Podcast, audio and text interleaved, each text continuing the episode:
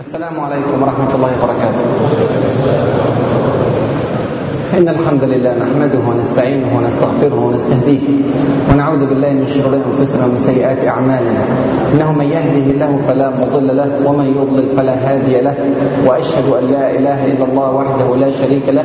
وأشهد أن محمدا عبده ورسوله. أما بعد فأهلا ومرحبا بكم في هذا اللقاء المبارك. وأسأل الله عز وجل أن يجعل هذه اللحظات في ميزان حسناتنا أجمعين. أنا أعلم أن الوقت قد طال بكم لكن هذه ليلة عظيمة من ليالي رمضان. نسأل الله عز وجل أن نوافق جميعا ليلة القدر وأن يغفر الله عز وجل لنا بها كل الذنوب ويفك, ويفك بها كل الكروب ويستر بها كل العيوب. سبحانه وتعالى إنه ولي ذلك والقادر عليه. ما اجتمع قوم في بيت من بيوت الله يتلون كتاب الله ويتدارسونه فيما بينهم إلا وغشيتهم الرحمة ونزلت عليهم السكينة وحفتهم الملائكة وذكرهم الله في ملأ خير من هذا الملأ.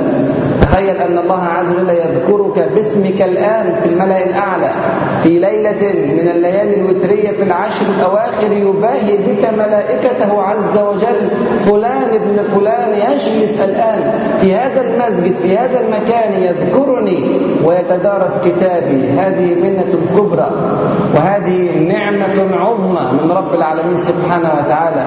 كفى بها نعمة أن انتخبنا من خلقه جميعا لنكون هنا في بيته نذكره عز وجل ندعوه عز وجل نتقرب إليه نطيعه. هذا والله فضل كبير عميم يستحق منا الشكر الجزيل. فالحمد لله رب العالمين. موضوعنا اليوم بعنوان ميلاد جديد. الإنسان يا إخواني إذا أصيب بداء خطير سماه ربنا عز وجل في كتابه الكريم القنوط قال ومن يقنط من رحمة ربه إلا القوم الضالون اليأس إنه لا ييأس من روح الله إلا القوم الكافرون إذا أصيب الإنسان بهذا الداء شلت حركته ضعفت همته فترت عزيمته. لا يقوى على عمل ولا يقوى على أمل لا يتحرك ولا ينشط ولا ينتج ولا يكون عنصرا فاعلا في مجتمعه وأمته.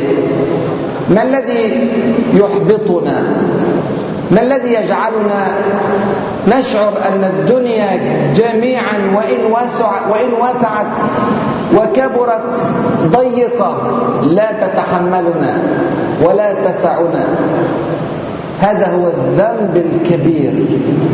الذنب الكبير الذي يجثم على قلوب المؤمنين. ارتكب ذنبا وذنبا وذنبا فتراكمت الذنوب على قلبه فأقعدته.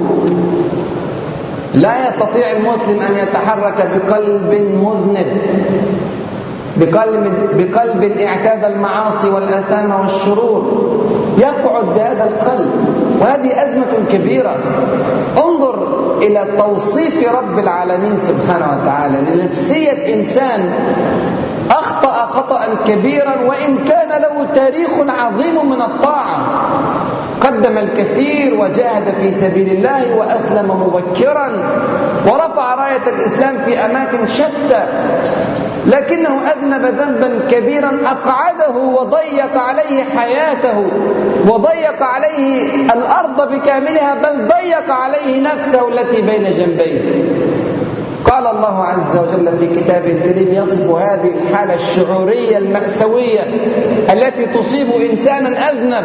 قال وعلى الثلاثة الذين خلفوا حتى إذا ضاقت عليهم الأرض بما رحبت وضاقت عليهم أنفسهم. الأرض الواسعة هذه لا يرون منها أي مساحات. يرونها أرض أرضا ضيقة. يرونها كلها قيود أضعفت همتهم وفترت عزيمتهم. ذنب ذنب من الذنوب وقعوا فيه ولا يعلمون أتاب الله عز وجل عليهم أم لم يتب. هذا الشعور القاسي في القلب الشعور بحمل هذا الذنب فوق الأكتاف يوم القيامة يحملون أوزارهم على ظهورهم هذا الشعور أقعدهم ما طاقوا الحياة أصلا.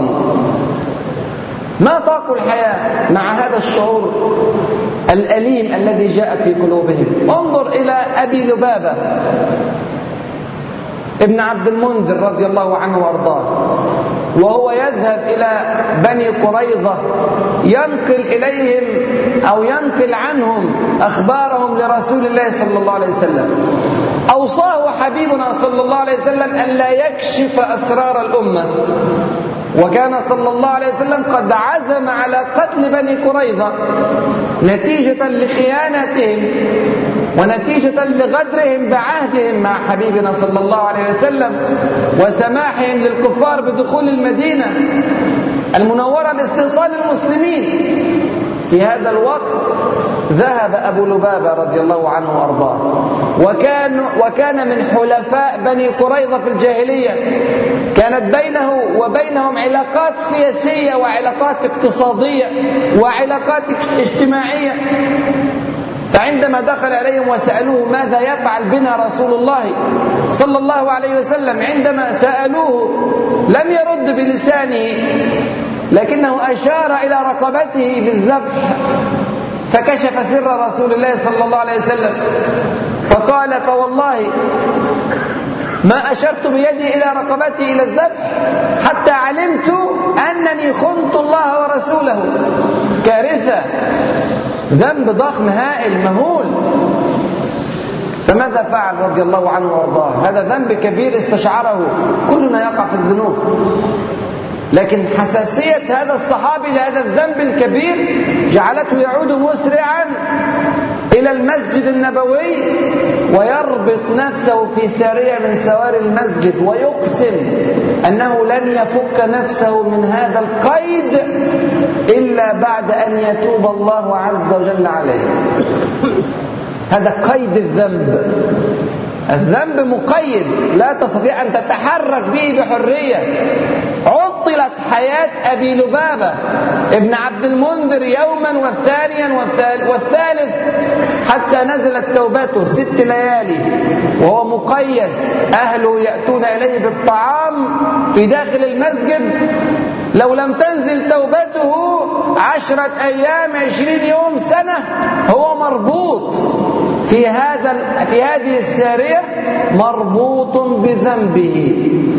الرسول صلى الله عليه وسلم أشفق عليه وقال ماذا فعل؟ أبو لبابة فقالوا ربط نفسه في سرية وأقسم ألا يفكه حتى يتوب الله عز وجل عليه. قال صلى الله عليه وسلم الرحمة المهداة أما أنه لو أتاني لاستغفرت له لكن أما وقد فعل فما أنا بالذي أطلق قيده.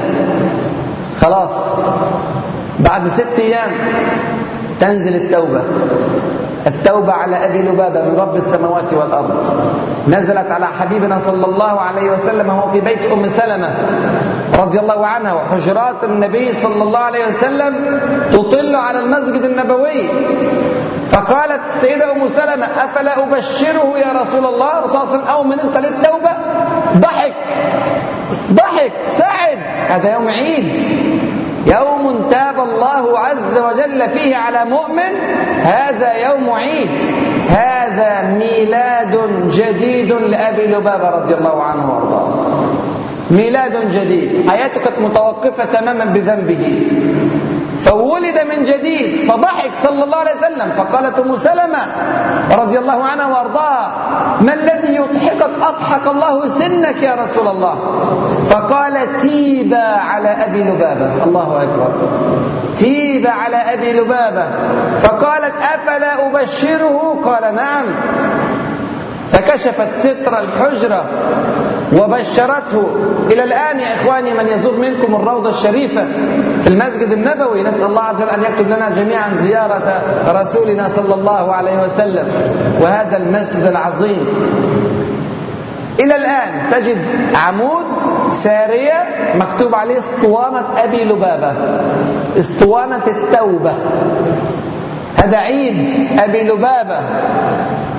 الأسطوانة التي نزلت عندها التوبة من الله عز وجل عليه. تاب الله عز وجل عليه غفر ذنبه أطلق حريته من جديد. صار عنصرا فاعلا من جديد في المجتمع.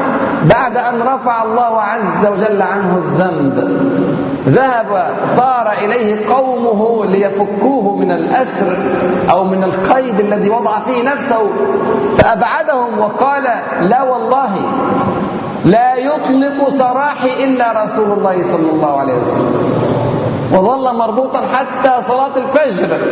عندما جاء حبيبنا صلى الله عليه وسلم فأطلقه بنفسه. انظر إلى همته أبو لبابة رضي الله عنه وأرضاه بعد أن أطلق من ذنبه. الذنب مقيد يا إخواني. الإنسان فعلا الذي أثقل بالذنوب والمعاصي لا يتحرك.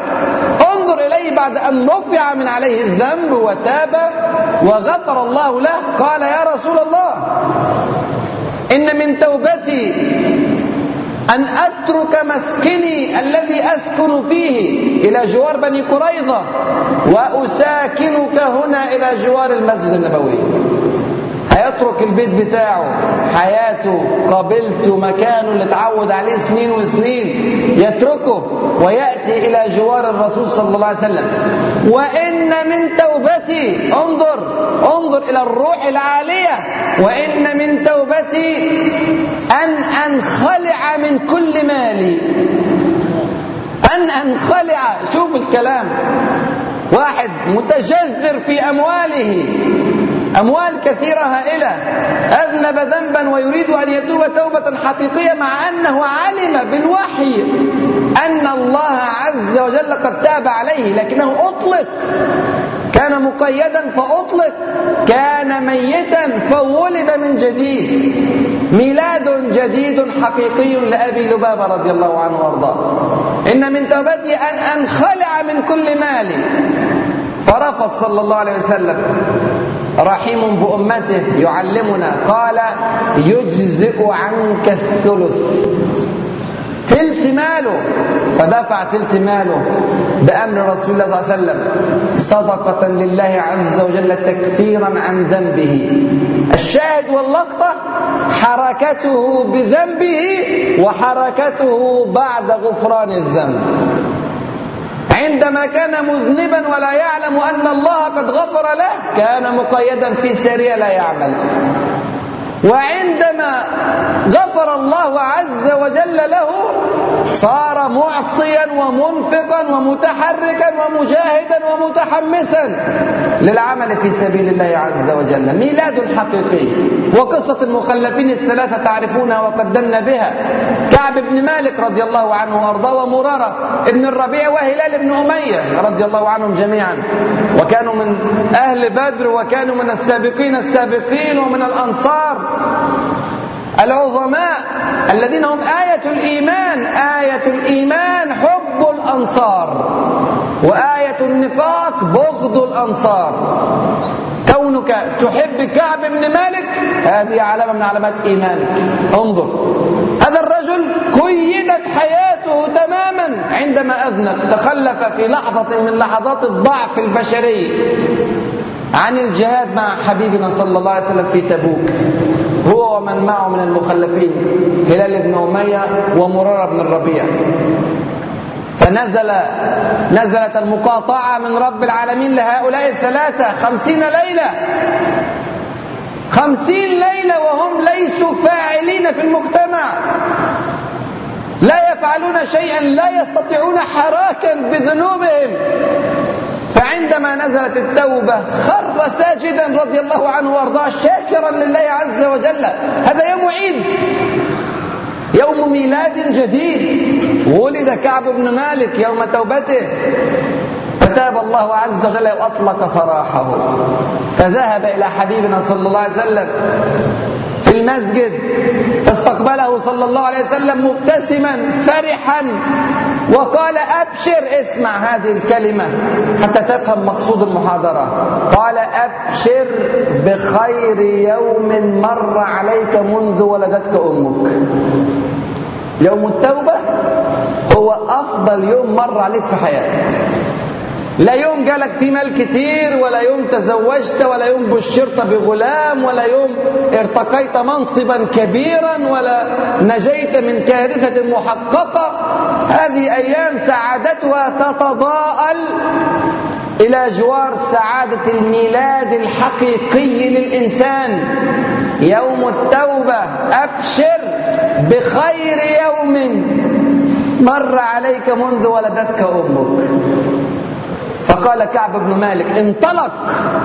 انطلق تماما. قال يا رسول الله إن من توبتي اسمع أن أنخلع من كل مالي. نفس كلمة أبي لبابة بن عبد المنذر رضي الله عنه. الأولى في العام الخامس من الهجرة والثانية في العام التاسع من الهجرة. لكن شعور واحد عند رقيق القلب وخاشع المشاعر ينظرون إلى ذنوبهم كأنها جبال ستسقط عليهم. فعندما تاب الله عز وجل عليهم انطلقوا. فقال صلى الله عليه وسلم له بل أمسك عليك بعض مالك. فقال كعب بن مالك فإني أمسك سهمي بخيبر. كان يعتز بهذا السهم جهاد في سبيل الله إلى جوار رسول الله صلى الله عليه وسلم وكل ماله غير ذلك أنفقه في سبيل الله عز وجل. حتى وإن دقت الذنوب يا إخواني حتى وإن دقت الذنوب هي في عين المؤمنين كبيرة. ممكن واحد يقول والله يعني الحمد لله لم نخن الله ورسوله ولم نفعل كذا وكذا من الأمور. لكن سبحان الله المؤمن يرى ذنبه وإن صغر كبيرا. عبد الله بن مسعود رضي الله عنه وأرضاه يقول كما ينقل البخاري وهذا كلام موقوف على عبد الله بن مسعود هو القائل قال إن المؤمن يرى ذنوبه كالجبل. يريد أن يقع عليه. وإن المنافق يرى ذنوبه كأنها ذبابة وقفت على أنفه فقال لها بيده هكذا. لا يكترث بأنه فعل كذا وكذا وكذا من الذنوب.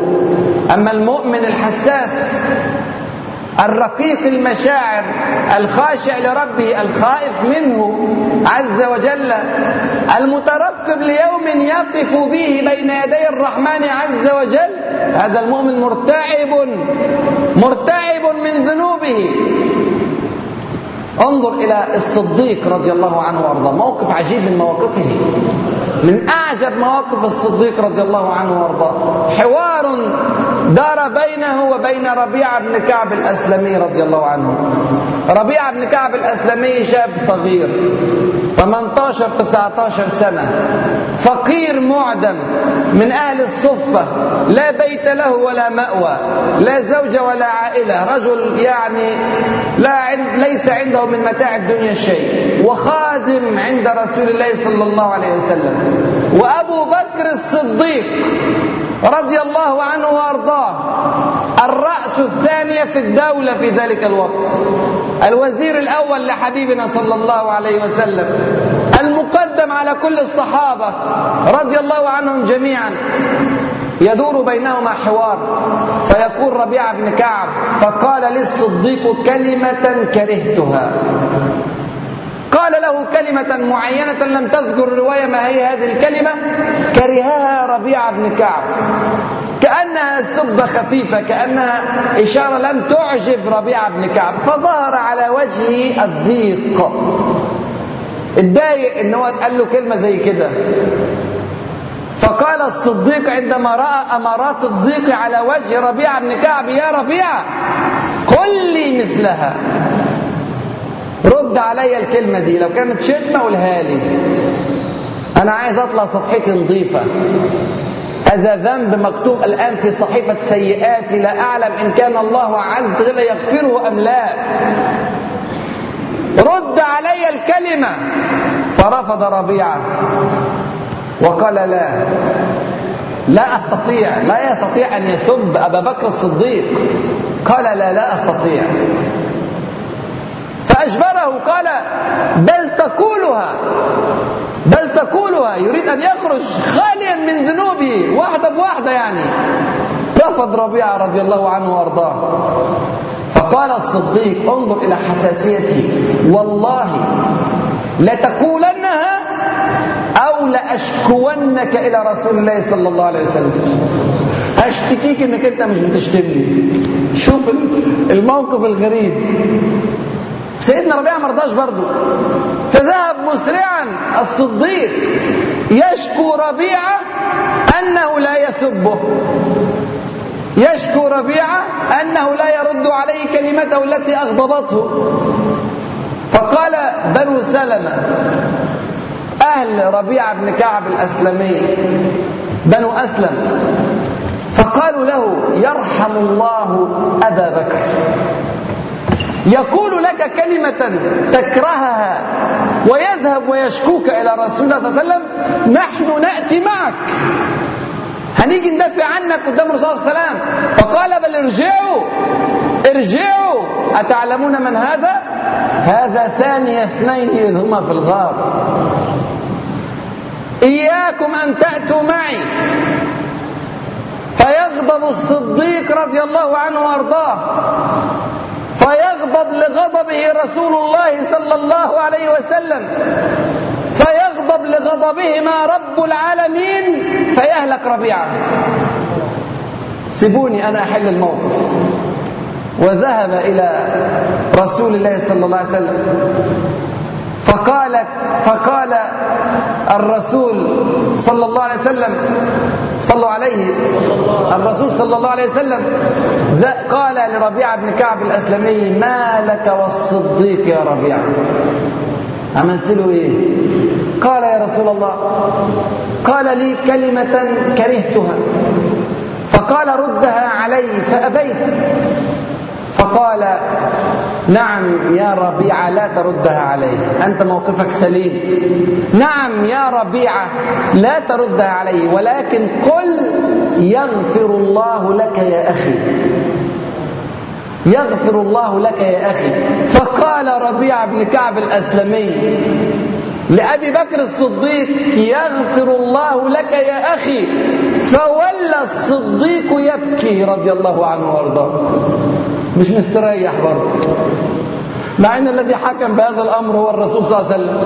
لكن ماشي الآن برضه. كلمة ممكن تكون في ميزان سيئاته. حساسية مفرطة. قمة في الإيمان. خلاصة القضية. أن الذنب يعوق الحركة. لابد أن تتحرر. لابد أن تطلق قيدك. الذي وضعته على نفسك.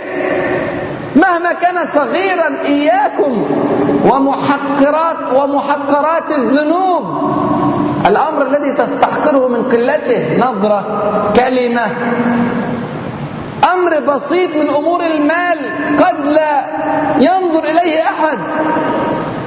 نظرة غضب إلى أب أو أم كلمة غيبة صغيرة.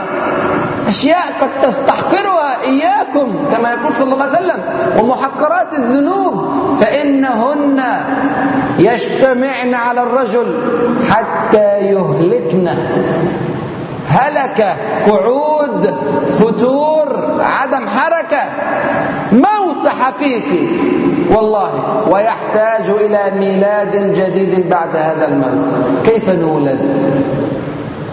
كيف نولد؟ ربنا الرحيم. ربنا الكريم العفو الغفور سبحانه وتعالى. شرع لنا في هذا الدين أمرا عظيما خصت به هذه الأمة. التوبة من الذنوب بمجرد أن ترفع اليد إلى الله عز وجل صادقا من قلبك يغفر لك ما مضى. عز وجل. قادر وغفور ورحيم وكريم سبحانه وتعالى. يعطي لك فرصا عجيبة للتوبة. فرصا هائلة. مواسم تتعرض لك. وتشريعات فرضها عليك رحمة بك. وتدبروا معي. أركان الإسلام خمسة. الإسلام تشريعات هائلة. أحكام كثيرة. كما يقول ربنا عز وجل في كتابه الكريم ونزلنا عليك الكتاب تبيانا لكل شيء تبيانا لكل شيء وهدى ورحمة وبشرى للمسلمين. معاملات سياسة اقتصاد اجتماع حروب معاهدات مواثيق حقوق كل فرع من فروع الحياة مهما دق للإسلام فيه قانون ودستور وحكم. هذا شرع الله عز وجل. من كل هذه التشريعات الهائلة اختار ربنا عز وجل خمسة أمور فقط لتكون أركانا لهذا الدين. إذا وقع ركن منهم سقط الدين بالكلية. أركانه كما علمنا حبيبنا صلى الله عليه وسلم في حديث البخاري عن عبد الله بن عمر رضي الله عنهما قال بني الإسلام على خمس شهادة أن لا إله إلا الله وأن محمد رسول الله وإقام الصلاة وإيتاء الزكاة وصوم رمضان وحج البيت لمن استطاع إليه سبيلا كوننا نرى في هذه الأركان الخمسة شهادة التوحيد فهذا أمر لا يعجب له أحد. هذا هو المدخل لهذا الدين. إنما شرع الدين كله في النهاية لتوحد به رب العالمين سبحانه وتعالى. هذا أصل الدين. فهذا أمر بالنسبة لنا بدهي أن يكون في أركان هذا الدين. كذلك الصلاة. هي صلة بين العبد وربه وهي مفعولة كل يوم خمس مرات على الأقل. إن لم تصلي نوافل فمفروض عليك أن تصلي خمس صلوات في اليوم. فهو أمر دائم متصل بدهي أن يكون ركن من أركان الدين والصلاة وعمود الدين. والزكاة كذلك. أمر تدفعه على عمل السنة بكاملها. تحصي ما حصلته من أموال طيلة أيام عمرك. كل الذي حصلته تدفع عليه الزكاة في يوم من أيام السنة. لكن هذا الدفع نتيجة عمل السنة بكاملها. فمفهوم كذلك أن تكون من أركان الدين. لكن الذي نستغربه ولا بد أن نتدارسه. لماذا تجعل عبادات موسمية لا تتكرر إلا مرات قليلة في العمر؟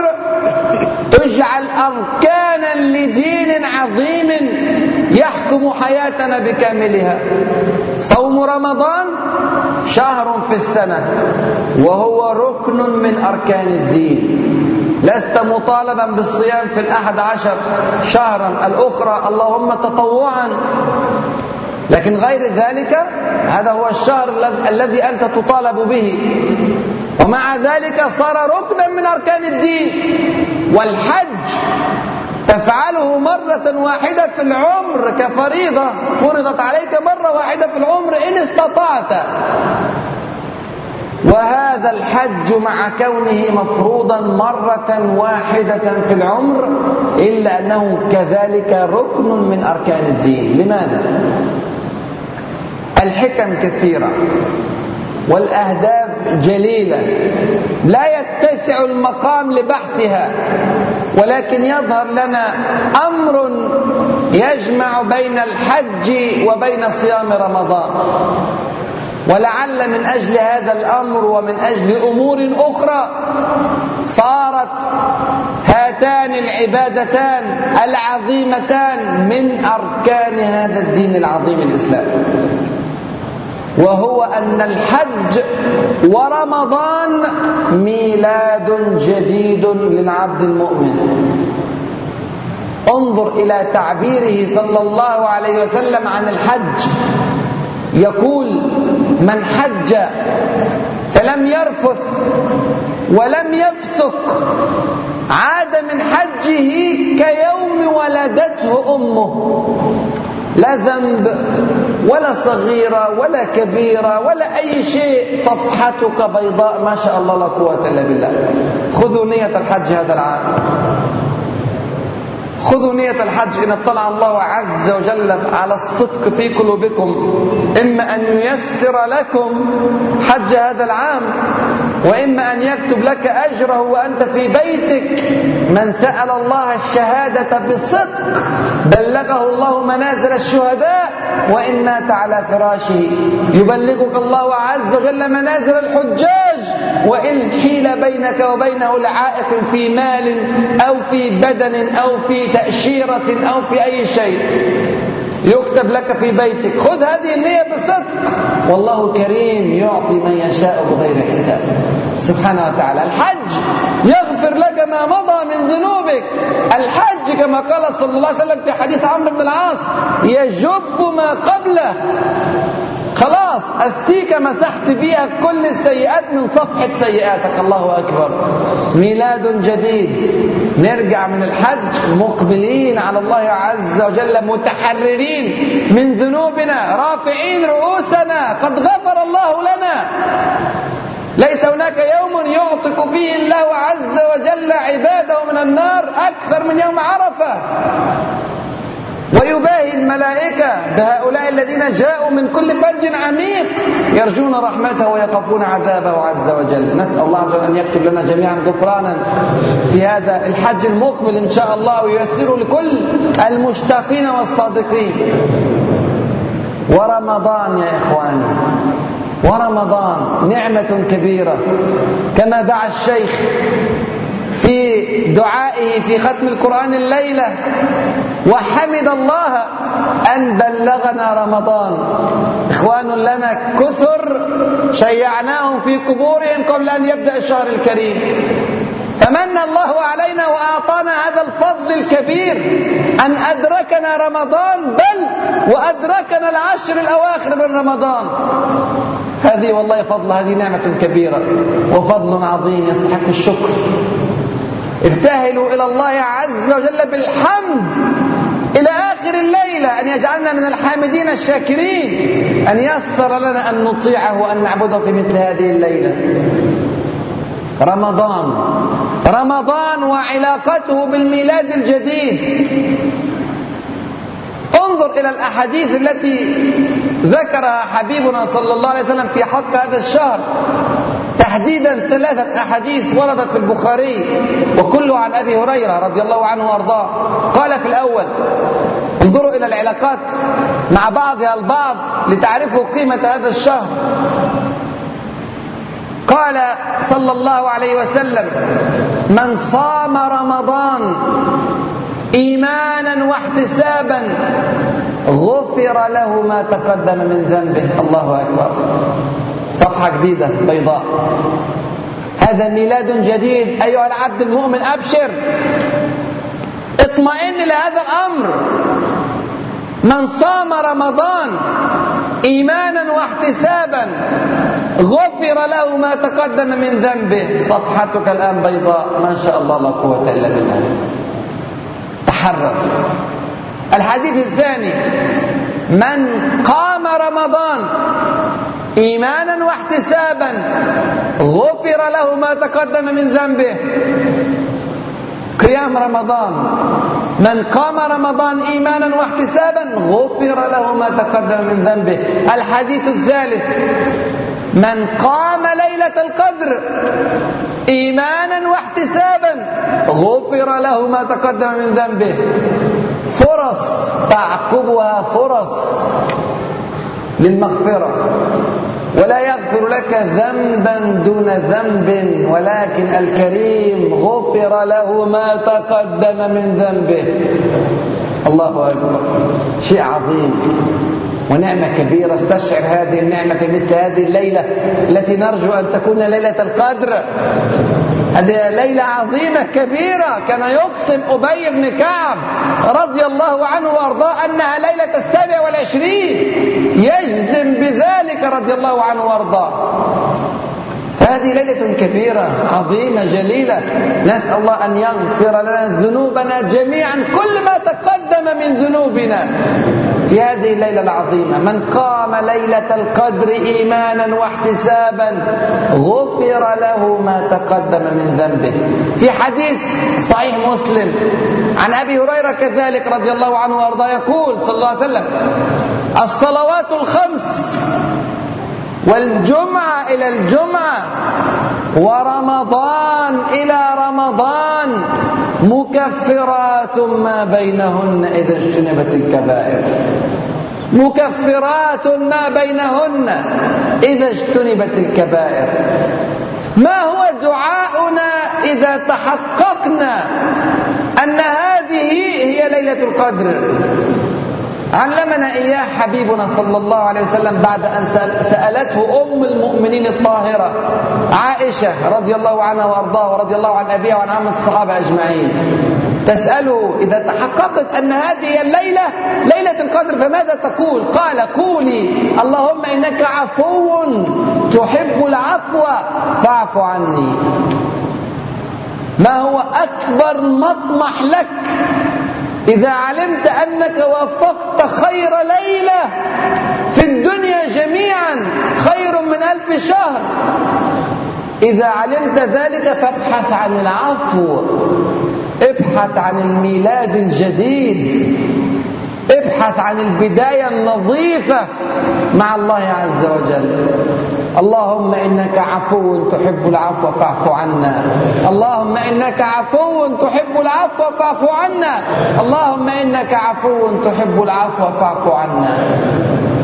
هذه طبيعة الشهر يا إخواني. إن مثلنا يا إخواني مثلنا كمثل تاجر تاجر فترة طويلة من الزمن وخسر خسارات كثيرة. حسابات اتلخبطت والديون كترت وبقت المعوقات عن إكمال التجارة كثيرة. ثم فجأة جاءه رجل كريم وقال له أقضي عنك كل ديونك. وأمسح عنك كل الماضي الأليم وأسدد لك كل حساباتك. تعلم يا أخي من أخطائك السابقة وزلاتك العميقة وابدأ تجارة جديدة بأوراق نظيفة ودون ديون. هل إذا عاد التاجر بعد ذلك إلى نفس أخطائه القديمة؟ هل هذا يكون أمرا طبيعيا أم أنه من الحماقة بمكان؟ ما كنت تحلم إن حد يجي يسد عنك بهذه الصورة ويرفع عنك كل الديون السابقة. هذا هو المثل. تجارتنا الحقيقية مع الله عز وجل. هي تجارة حقيقية. قال الله عز وجل إن الله اشترى من المؤمنين أنفسهم وأموالهم بأن لهم الجنة. هل بعت؟ لمن بعت؟ هل بعت إلى الله عز وجل أم بعت إلى غيره؟ كل الناس يبيع. تخيل. كل الناس يبيع. تبيع مالك وتبيع وقتك وتبيع جهدك وتبيع جوارحك وطاقاتك وجهودك. تبيع كل ذلك لكن لمن تبيع؟ قال صلى الله عليه وسلم في حديث صحيح مسلم عن أبي مالك الأشعري رضي الله عنه وأرضاه. كل الناس يغدو. الناس بتطلع السوق تبيع. كل الناس يغدو فبائع نفسه. فمعتقها أو موبقها. إن بعتها إلى الله فقد أعتقتها تحررت. وإن بعتها إلى غيره فقد أهلكتها موبقها. موبقها أي مهلكها. فإلى من تبيع؟ لابد أن يكون البيع لله عز وجل أولئك يرجون تجارة لن تبور لن تبور. بعد رمضان ميلاد جديد ديونك دفعت. الحمد لله سددت بكاملها. خساراتك كلها عوضت. وفتح الله عز وجل لك بابا جديدا من العمل صفحة جديدة. ولدت يا عبد الله من جديد بعد هذا الشهر. فانظر ماذا تفعل فيما هو آت. إياك إياك أن تكون كالتاجر الأحمق. الذي سددت عنه الديون ثم عاد لأخطائه السابقة ثم عاد لزلاته العميقة. لم يستفد من الدرس. احمد الله عز وجل أن بلغك هذا الشهر وأن مسح عنك ما مضى وأن غفر لك ما تقدم من ذنبك. أنت لا تدري متى ستموت. هل تضمن أن تموت في رمضان وأنت مغفور لك أو تموت في حج أو في عمرة؟ لا نضمن ذلك. يأتيك الموت بغتة. فإن أتاك على معصية فماذا أنت فاعل؟ يبعث المرء على ما يموت عليه. ضيعت فرصة رمضان وفرصة حج وعمرة وفرصة توبة إلى الله عز وجل ومت على معصية. فلا تلومن إلا نفسك. المستفيد حقا من رمضان هو ما أكمل الطريق مع الله عز وجل بعد رمضان. العبد إذا اقترب من الله عز وجل وقبل منه الله عز وجل قربته هذه أورثه عبادة جديدة. إذا تقبل الله منك الصيام حبب إليك صيام غيره. إذا تقبل منك القيام حبب إليك قيام غيره. إذا تقبل منك النفقة حبب لك نفقة غيرها. وهكذا وهكذا العبادة تولد عبادة أخرى بشرط أن تكون متقبلة من الله عز وجل. أما العبادة المردودة على العبد فإنها تورث بعدها كسلا وفتورا وقعودا. وقال حبيبنا صلى الله عليه وسلم في حديث صحيح إن الرجل لا يصلي لله عز وجل ستين سنة ما تقبل منه صلاة. ما تقبل منه صلاة. وحذيفة بن اليمان رضي الله عنه وارضاه رأى رجلا يصلي في المسجد فقال له منذ كم وأنت تصلي هذه الصلاة؟ قال أصليها منذ أربعين سنة. قال ما صليت منذ أربعين سنة. هذا يحدث والرجل الذي لم يكن مطمئنا في صلاته ونظر إليه صلى الله عليه وسلم وقال وأعد الصلاة مرة والثانية والثالثة قال ماذا قال له؟ ما اللفظ الذي قال له؟ قال صل فإنك لم تصلي أصلا. لم تصلي مع أن الرجل تعب بذل جهد قام وركع وسجد أدى حركات لكن لم تقبل كأنها لم تفعل. صل فإنك لم تصلي. دليل وعلامة أنه قد قبل صيامك أنك تجد في نفسك خفة في طاعة الله عز وجل ونشاطا بعد رمضان. بعد رمضان.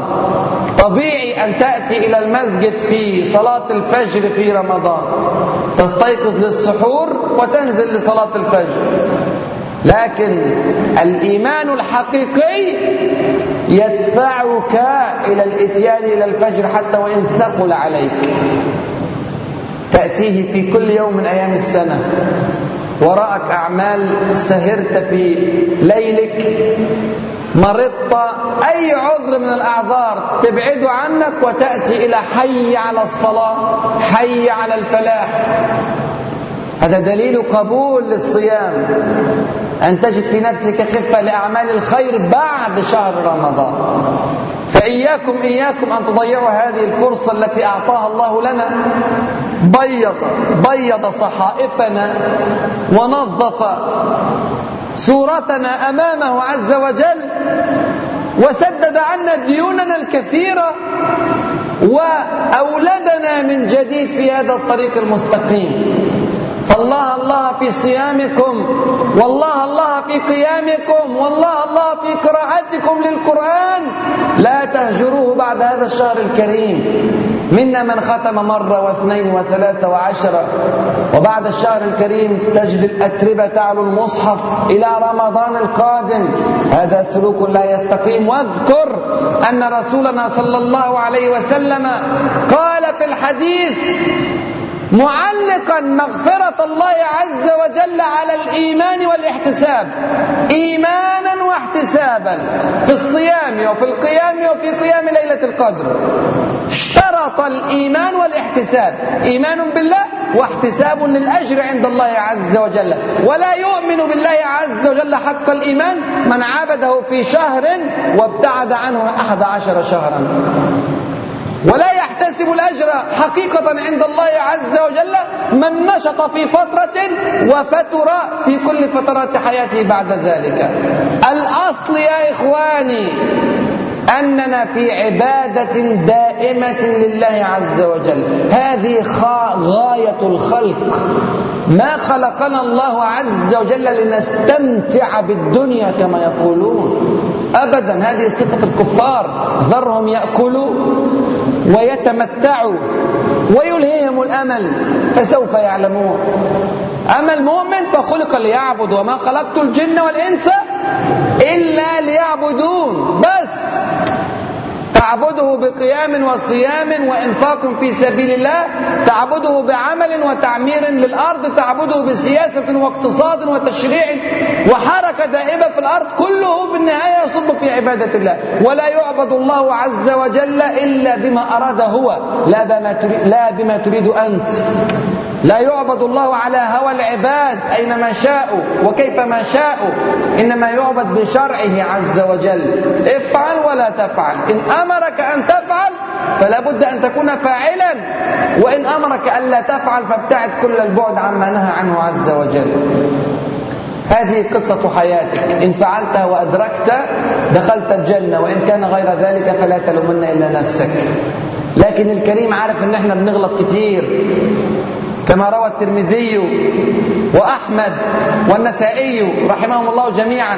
عن أنس بن مالك رضي الله عنه وأرضاه كل ابن آدم خطاء كثير الخطأ وخير الخطائين التوابون. فتح باب التوبة في هذه الأوقات وفي غيرها لتولد من جديد فتتحرر من قيودك فتعمل. آخر ما أختم به أنني أعلم أن الإنسان بعد رمضان وفي كل الأوقات معرض للخطأ. فلا تنتظر رمضان القادم فإنك قد لا تصل إليه. ولا تنتظر حجة أو عمرة.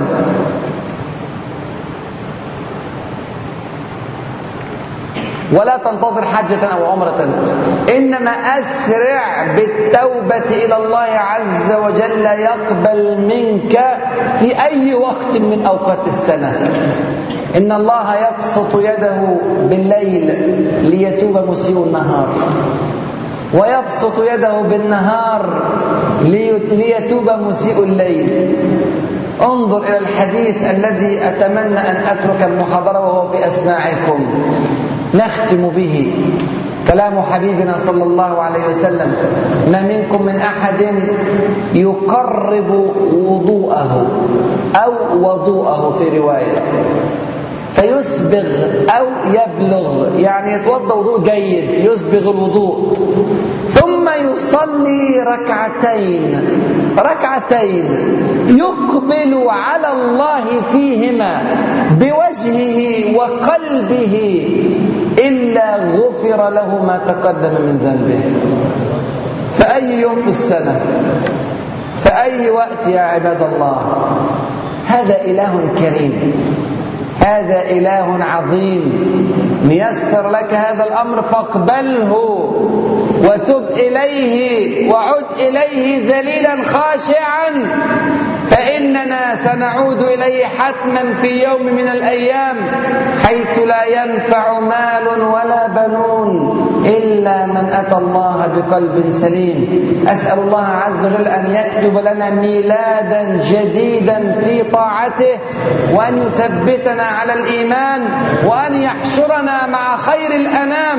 محمد صلى الله عليه وسلم وأن يمن علينا جميعا بأن يكون آخر كلامنا في الدنيا لا إله إلا الله. محمد رسول الله. أقول قولي هذا وأستغفر الله لي ولكم وجزاكم الله خيرا كثيرا. والسلام عليكم ورحمة الله وبركاته.